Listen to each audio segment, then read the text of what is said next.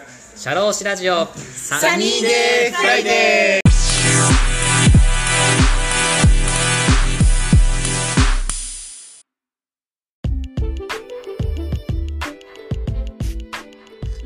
この番組は国内海外問わず放浪が大好きな国際派社労士 DJ のポッドキャストです。明日から週末だとウキウキするようなそんな昼下がりの金曜日の気持ちになれるトーク番組を作っていきます。番組へのメッセージご意見ご感想番組で取り上げてもらいたいトピックなどなどどしどし応募しております。い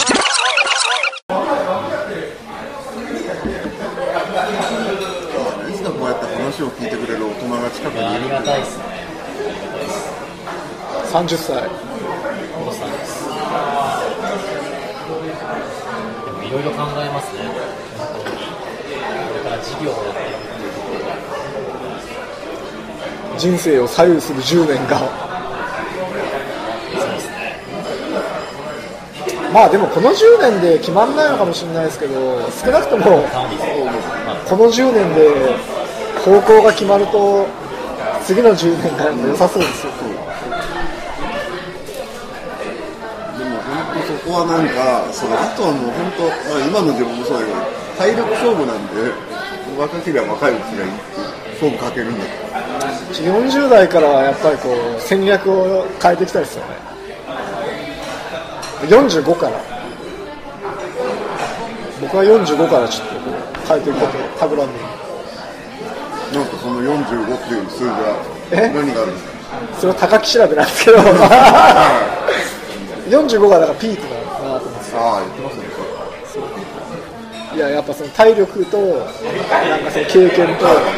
全て兼ね備えた状態がピラミッドで頂そう点45でそこを超えると多分体力が著しく落ちてきて逆に言うとその経験がでどんどん上がっていくから、そこからその経験の方のビジネスに切り替えていきた。いここまで戦略的ですよいやそうですよ。やばいなあとだから7年ぐらいしかないわけじゃないですか。やばい。だって俺40になったらデザイナー引退しようと思ったもん。仕事辞めようと思ったもん。って言ってたんだもんみんなに。そういうのすごいっすよあ一度独立して辞めるっていうそういうのをこの10年で何かを残すっていう。違う違う違う違う。あのここまでやりきるどうじゃなくて40過ぎたデデザイナーさんってすげえ感覚なんだからだからそれはいわゆるなんとなんかすごいねあのみんなが知ってる仕事をしてるねあの例えば車をこの車を俺もデザインしたんですよとかオリンピックのもの作っちゃったよとかそうそうその企業のこういうものあるしっていう仕事に携わってる人だったらあり40以降は先生になれるかでも今のところそこにタッチできない自分がいて今職業なんですかってデザイナーとか言って何のデザインしてるんですかって。みたいな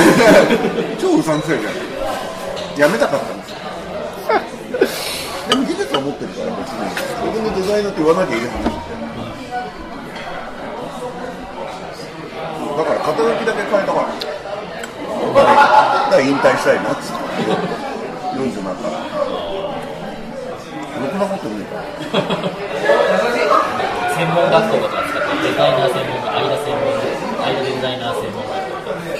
ね、あのそれも、それもあるんだけど、これね、あの今、本当に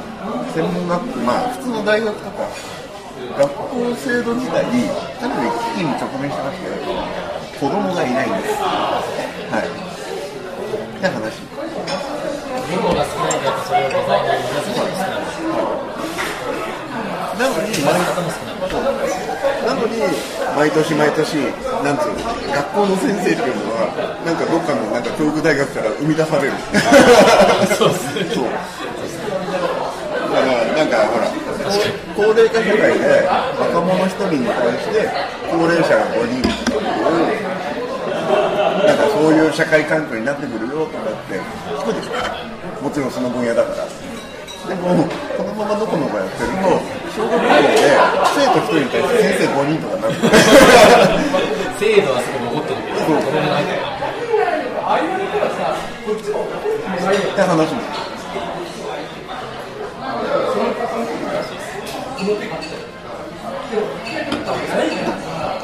ピザ来ていいですかあどうぞいやもうもっともっと頼めばいいじゃん。次はねちょっと僕興味あるのがあって相田さんには話したかもしれないですけど整骨院業界の小規模経営者。ごいこう勉強したいっていうリテラシーがあってそこに対してお金を使うっていうリテラシーもある。そしてマーケット規模は超膨大っていうすげえビッグマーケットにつけちゃって。それ多分好きな人によるかなとは思うそこになんだろうその高額な商品は売れ売りにくいわけですよ。だけど1万円だったら売れる気がしていて。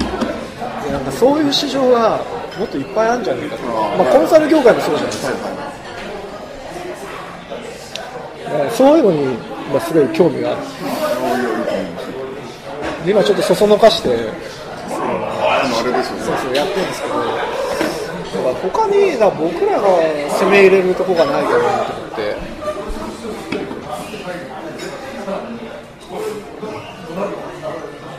したらもう全然違うビジネスモデルだから面白くないですか？いやいや、でも面白い感じですよ。そこって攻め入ってる人って、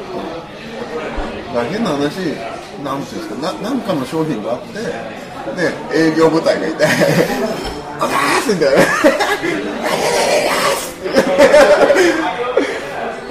ってやってる人たちと、なんていうんですかね、まあ、ね、賢く、賢くって言ったら、まあ、こういうものあった方がいいんじゃないですかって、これぐらいの金額だったら投資できますよねとかって話で、やるのとも違う。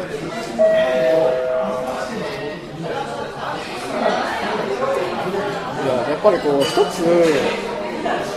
僕が課題だなと思ってるのはやっぱこう安定的なやっぱこうある程度こう計画できる売り上げだと思ってましてやっぱりこうサブスクリプションみたいなのに安定的にでなると単価が低くてで価値が提供できてでしかもそれに対して払う人がいなきゃダメじゃないですかでそのマーケットは何だっていうのを最近こう探ってる時にやっぱこう整骨院業界はそれが成り立ちやすい市場なのかなっていうふうに勝手に考えてて。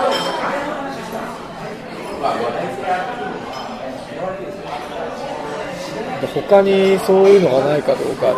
整骨院業界に対してだから提供できる価値がちょっと微妙なんですよ今の僕の状況はなんか、整骨院業界で工藤研っていう人知ってますか？どうしよう多分、あの、それ、整骨院専門のコンサルタントみたいなのがいて、工藤研って多分検索すると出てきますよ。で、その人たちが何してるかっていうと、やっぱそのウェブ集客みたいなことやってて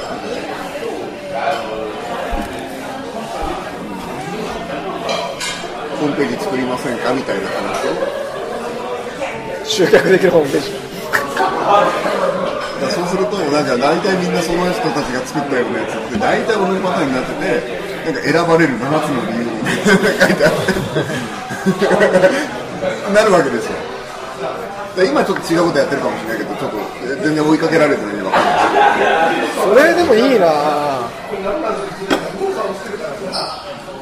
次の高木メソッドを今開発中。おいいじゃないですか、接骨院系の。整骨院というかその低単価継続課金モデルを今ちょっと模索中その FC 展開です。FC 展開です。その整骨院の FC 展開。違う違うそのなんだろうな。で今僕が売ってるのはさあの高額コンサルなわけですよ。だからそのマグロ釣りみたいな形で。相田さんがさっきこう環境変化に強いとか言ってたんですけど超逆で環境変化には多分弱いんですよ。だって一軒あたりがでかいから影響がそれを脱却するためのモデルを今ちょっと課題だとして捉えてて建設業の FC え建設業の FC 建設業の FC そのそのそれを飲めていただいていいですかそのところをちょっと建て設業って今すごい人手不足じゃないですかで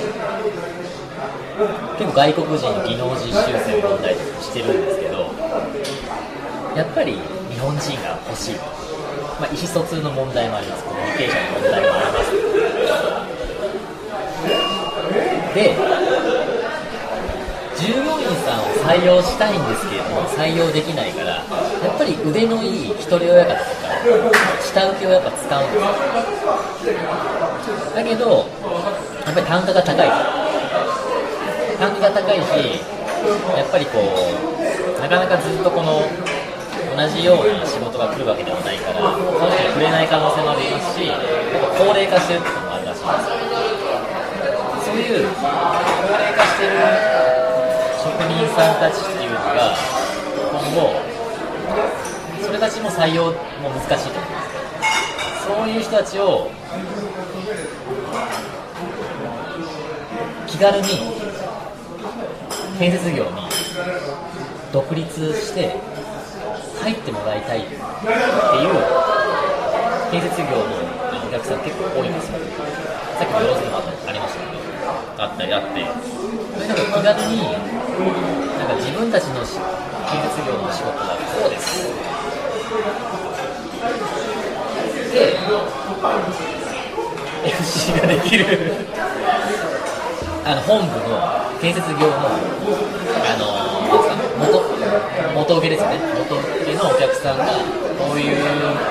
ちの会社はこういう技術が持ってますというところがあればそういう技術を下請け業者に教えれるようなノウハウがあれば多分若い方でもああこれでお金もらえるんだ独立できるんだって人増えると思うんですだからすごい需要あると思うんですね建設業の FC で、FC で、建設業界ってもう一個あって、やっぱ社会保険とか入ってないとダメなんですよ、だからしっかりしてる会社ってないとダメなんですそういうのって FC 化することによって、本部が売り上げ上がれば、下請けも売り上げ上がるじゃないですか。やっぱその従業員さんお金払えるんですよ。そしたら現場に入れるじゃないですか。建設業とかも入る。すごい全体的に人手もあの確保できるし、会社としても人材確保できるし、全体的に良い人材がお仕事入って、早く納期がちゃんとしたもので出て、みんなお給料が多いみたいな。僕そういうのすごい重要あるしはい。喋るのはすごい。以上で以上以で上以上で喋るのはファイナルアンサーファイナルアンサー。ファイナルアンサー。はい。フィフティーはいじゃあ点数つけてください。最点数は最終的に着地点つきましたけど、まあプレゼンどうぞ。フランチャイズの理解がはい、多分正しくないと思われる。え正しいっすよしたがって点数はまあ30点ぐらいなんです何が違うんですか教えてくだ。さい何何が違うフランチャイズシステムって何をもってフランチャイズだと思ってるんですか。じゃあフランチャイズとその下請けの違いって何なんですか。下請けと FC の違いは FC の下請けっていうのは本部の看板を使った下請け。うん下請けは分かんないです。なんかどっか海浜幕張工務とか分かんないですけどうん。そういうなんか自分で名付けられいいるいいよそういうことです。でそうするとその本部の看板を使うことによってメリットがないとはい。フランチャイズっていうのは成り立たない。あおお じゃなくて。そうそうそうそうそうそうですねそうですねはいはいでノウハウがあって、はい。その本部の看板に価値があるとフランチャイズシステムが成り立つと。そうですね。でそういう建設業はどうなんですか？あるんですか？いやー僕は田崎さんは専門なんで詳しい。と思ってえ？え？分かんないですけど僕は分かんないですけどないんじゃないですかなきゃダメじゃん。え？あのはいじゃああい間いいです、あの多分あのえっと建設業界って結構いろいろ細分化されてるんですよ、であの例えばななんてあのお大手ゼネコン的な、なんとか組とか、はいはいはい。なんとか建設とかあるじゃないですか、まあ基本的にはフランチャイズなくて、自分たちで看板で自分たち、なんだろうあの、まあ、全国的な組織を作って、まあ、各それぞれの地域で売り上げ立てたりする。で、今のシステムで一番目に見えて分かるのは、例えば、えっと、街歩いてて、リフォーム、東東とか書いてある、リクシルとか書いてある、そういうところが多分その話なんですよ。あー、なるほど。街の電気屋さん的なやつ。あー、はいはい。肉声さんで全部、受けて、それを振っていくみたいな。まあそうです。売っていけるしそのブランドを使って自分で営業もできるとかっていうのは、まあ、ベストででそれがブランドがないと、まあ下請けじゃないですかそうですね。でそこに対してノウハウを提供しちゃうとはい。だって看板違くてそのノウハウ使われてよししあそうで別にそこに対してフランチャイズ本部みたいに制限する要は理理由もないし本部が。っていう問題が生じます。で今の話って結局その人人が確保できないとかそういう話です。よですからその何でしたっけ。建設業が。はい。そうするとなんかもっといい方法あるんじゃない。ですかてか多分のれん分けとかの方が良さそうですよ。あのれん分けという名の。下請けモデルがまあ仕事あげるよっつって独立させるとか、まあ、そういう話なんじゃないですかー、ちょっと僕、ちょっと僕のあの、いや、僕の知識がちょっとまだなかったので、FC とどれわけですけど、ちょっとあの、体積みな感じ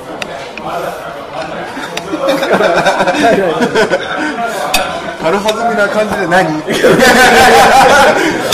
あれ、水あれ体積みな感じでごご発言させていただきました。いやいやいいんじゃないですかはい。えでもこういうアイディアもすごい大事だちょっとでもキャラクターの参考になればと思います。いやいいんじゃないですかあ、本当ですか？ありがとうございます。でこれを機にフランチャイズとは何ぞやしていただけると。はい。なんかそういう経営者多いですよねはい。かぐさんで、かぐさん。大丈夫？え？え、いやいやいや、ガチャガチャやってる。そうです。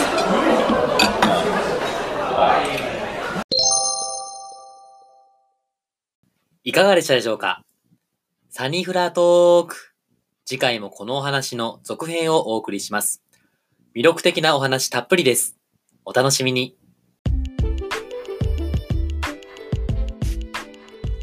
シャローシラジオサニーデイフライデー DJ の田村陽太でした。それでは次回もリスナーの皆様のお耳にかかれることを楽しみにしております。いってらっしゃい